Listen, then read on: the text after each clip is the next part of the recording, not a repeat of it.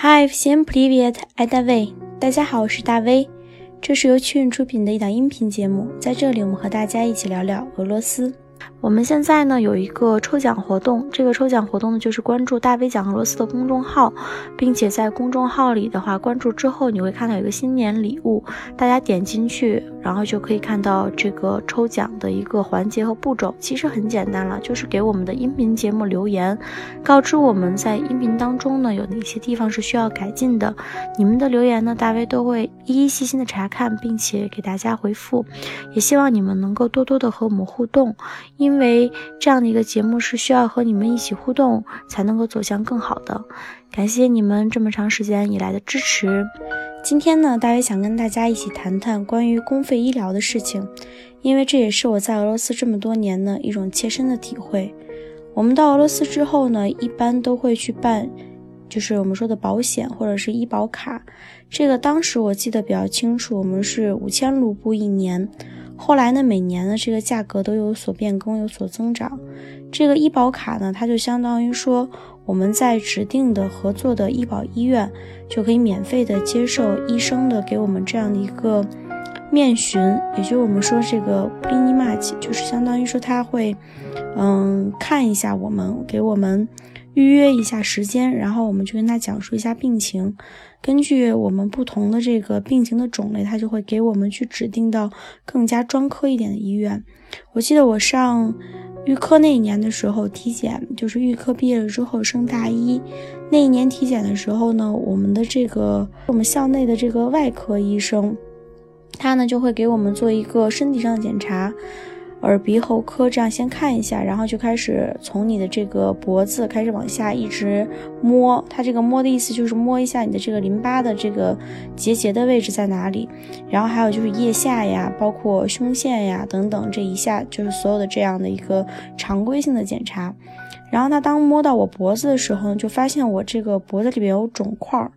就有这种一个比较大的一个囊肿，然后他当时就非常的惊讶。就看着我，就是，然后他就问我是怎么回事，多久了，就是自己知不知道这样的一个情况。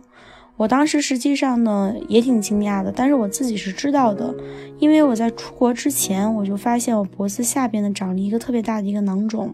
然后每次摸它的时候呢，那个手感还挺好，反正就拨弄着玩，我也没在意，所以出国前也没有做一个全面的检查。去那边之后呢，他们就很害怕，立刻呢就问我你有没有医保卡，然后我就说呃有医保卡，因为在入学前都办理了。之后他们就让我去给医保卡的这个联系方式打电话，去指定的医保医院去检查。但那个时候我的口语并不是很好，所以我就拜托了我的一个特别好的朋友，他就给我摆打过了电话，然后就预约上了。之后我们还几经的这样的反转，然后去了这样的一个指定的医院。因为和保险公司合作医院呢，它并不是说所有地区都有的，而且不是所有片区都有的。给我们去检查，并且他给我做了一些化验、抽样，还照了这个 B 超等等。在学校的校内医院也做了这样的常规，但是并没有查出一个特别好的结果，然后就给我转到了专科的医院。我记得挺清楚的，就是当时医生跟我说的时候还挺吓人的，跟我说如果是良性的话，我就可以自己还继续学习；如果是恶性，就要回国，必须接受治疗。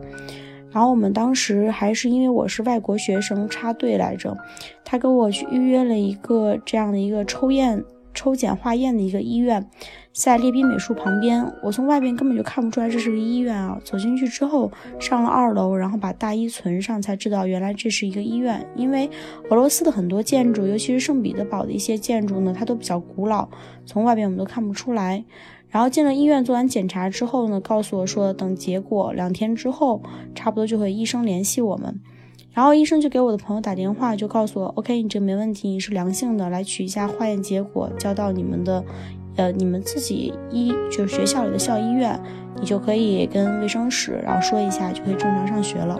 到后来我才知道，是因为在这个俄罗斯，他特别害怕呢，就是肺结核这个病。虽然现在来说，肺结核这个病其实应该是可以医治的哈，不过在俄罗斯来讲呢，一旦你要查出肺结核，对他们来讲影响是很大的。他们一旦查查出你呃肺有问题，就会马上遣送你回国。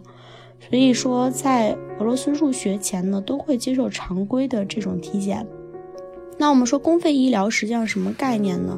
就是这是前苏联体制下呢就留下这样的一个福利，包括现在来说，俄罗斯也是公费医疗相对来讲基本医疗设施是比较健全的。就是说俄罗斯来说，如果你要是嗯有一些病情，然后你打这个急救电话零三，他们都会免费上门给你看，然后给你做一个检测。如果你有问题的话，就把你们拉到就近的这样的一个医院。然后呢，俄罗斯来说的话，他看病都是不花钱的，除非说你自己去私立医院，私立医院看病是很贵的，尤其他这个门诊费是挺贵的。我自己呢，曾经去私立医院检查过两次。这个每一次的出诊费，医生的预约要提前预约，然后他出诊的时候是一千五百卢布一次，和人民币差不多是一百六十块钱、一百七十块钱一次这个样子。他就会给你检查一下常规项目，然后我当时一个项目一个系列检查出来，把结果拿出来之后，一共花了是八千多卢布，合着就是九百块钱，所以其实是挺贵的。然后我们说，如果去公费医院的话，他就会做一些普通的常规项目。然后没也没有这个医生的问诊费，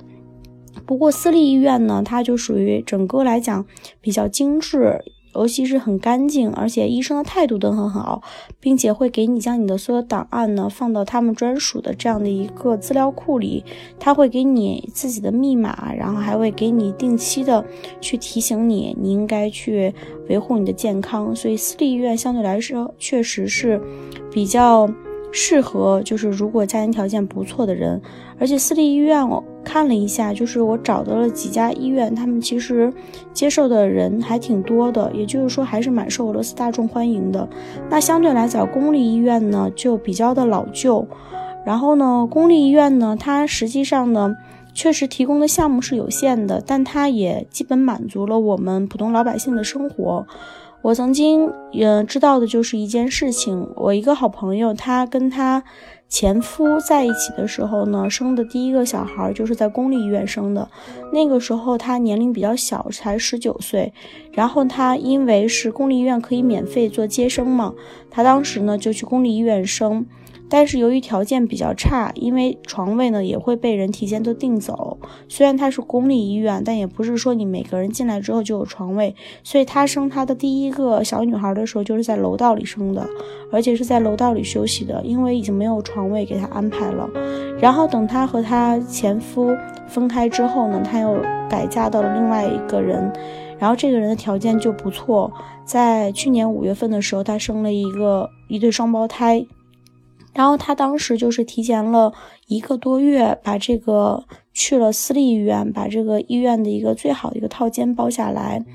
然后花了一些钱来呃做了一些这个准备，并且呢接生，从生这个孩子就是提前。准备住院，到最后离开，一系列都是在一个比较完善的一个环境下，然后做完的。就相比那个时候来说的话，条件优惠了很多。而且他也确实跟我说，在俄罗斯是一分价钱一分货。如果你在私立医院的话，你就享受到不同的待遇。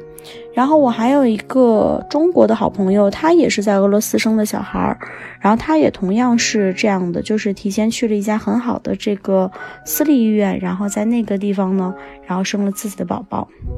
我还有一次自己的一个亲身体验，就是因为我属于那种压力一过大就会头疼。然后再加上可能休息不好呢，就会间歇性晕倒。所以说有一次我在俄罗斯的时候，就猛地一起来，然后再加上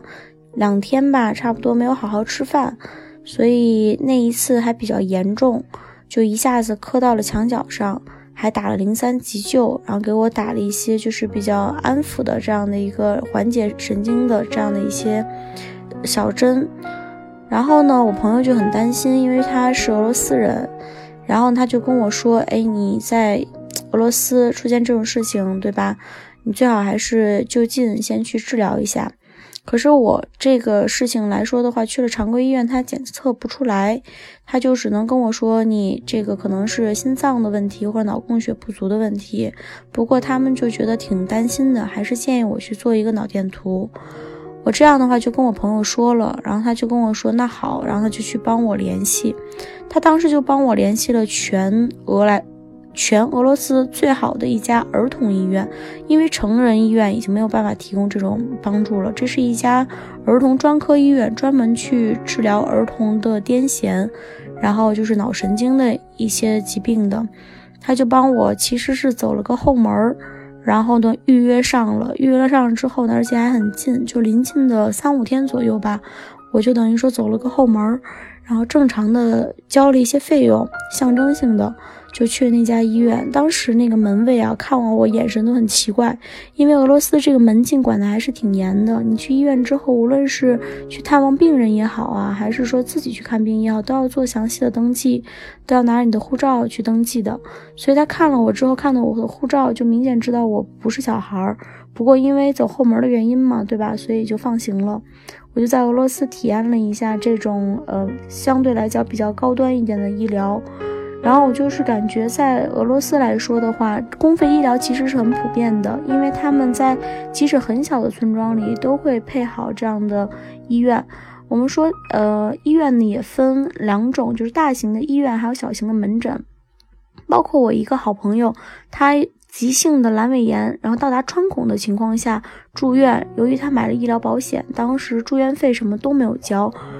他当时急性阑尾炎穿孔，然后送到医院之后呢，也是。住院，然后做了一个隔间，可能是因为外国人的缘故吧，给他升级了一些医疗。但是在这之前呢，医生也给他签了生死状，意思说你自己决定接不接受治疗。如果接受治疗的话呢，那我们就给你治疗；如果不接受治疗，出现任何问题和我们医院没有责任。我是第一次去那样的大型的公费医院，他实在是当时给我的感觉就是太吓人了，因为。医院的整个内部的陈设是非常简陋的，再加上这个床位和床位之间，就是普通病房是根本就没有隔间的，全部是拿我就像看这个电影一样，是拿这种帘子挡上的，然后就像回到了二战时期一样，整个的医院的是很干净，但是就是很昏暗的状态。然后我才知道，那个实际上是我们这个。就是整个片区来说最大的一家医院，综合性医院。我朋友当时在那里住了一天之后，医生就建议他进行决定，他到底是否接受治疗。后来他最后接受决定接受治疗之后呢，就转到了这样的一个特殊病房。而且俄罗斯的这个医院来说呢，它的伙食相对来讲还是比较合理的，他会就是严格监管你，不允许你有任何外来的食品。然后呢，并且会给你配好你应该吃的三餐，所以在你患病期间，你很多东西就是医院会有责任去帮助你监管，并且它是会隔离的，也就是说，你如果在发病期间呢，他会主动帮你把这一切的隔离，隔离开两天到三天之后，允许你和外界联系。所以我朋友当时是和我差不多隔离了七十二小时左右，我才。知道他的具体的情况，然后呢，医生呢才允许我说他给我打电话，我就去看他，去照顾他。然后我也是第一次见到俄罗斯打针的那个针管，哇，那也是特别特别粗，而且那个橡皮胶的那个。皮绳都感觉是，确实是黄颜色的那种样子，和后期我感受的私立医院的确是不太一样的。不过俄罗斯的这个公费医疗的整个的医疗效果还是很好的，包括我朋友后来也说，虽然他当时挺遭罪的，尤其是做这个阑尾炎穿孔的手术，其实是挺危险的，差一点可能就不行了。然后医生。整体来讲的话，对他后期的康复，整个这一切都在教他怎么去做，然后他后期康复的也很好，所以我从内心当中呢，其实对俄罗斯的这个公费医疗还是比较信任的。然后，但是俄罗斯的这个，由于它的这个公费医疗，它支撑着国家很大的一部分开支，然后他们本身的这个医疗。嗯，人员的工资又不是特别的高，所以它势必会有一些比较黑暗的这样的事情发生。但是具体这些事情呢，实际上我自己并没有亲身的经历过。不过曾经读过一本书，那里边就讲过关于这个问题。我觉得在以后的节目当中呢，我也可以给大家分享一下，就是我看到的、我读到的这些东西。好啦，这就是今天的本期的节目，关于公费医疗的问题和大家分享一下。我们下期再见，Спасибо вам большое，巴嘎巴嘎。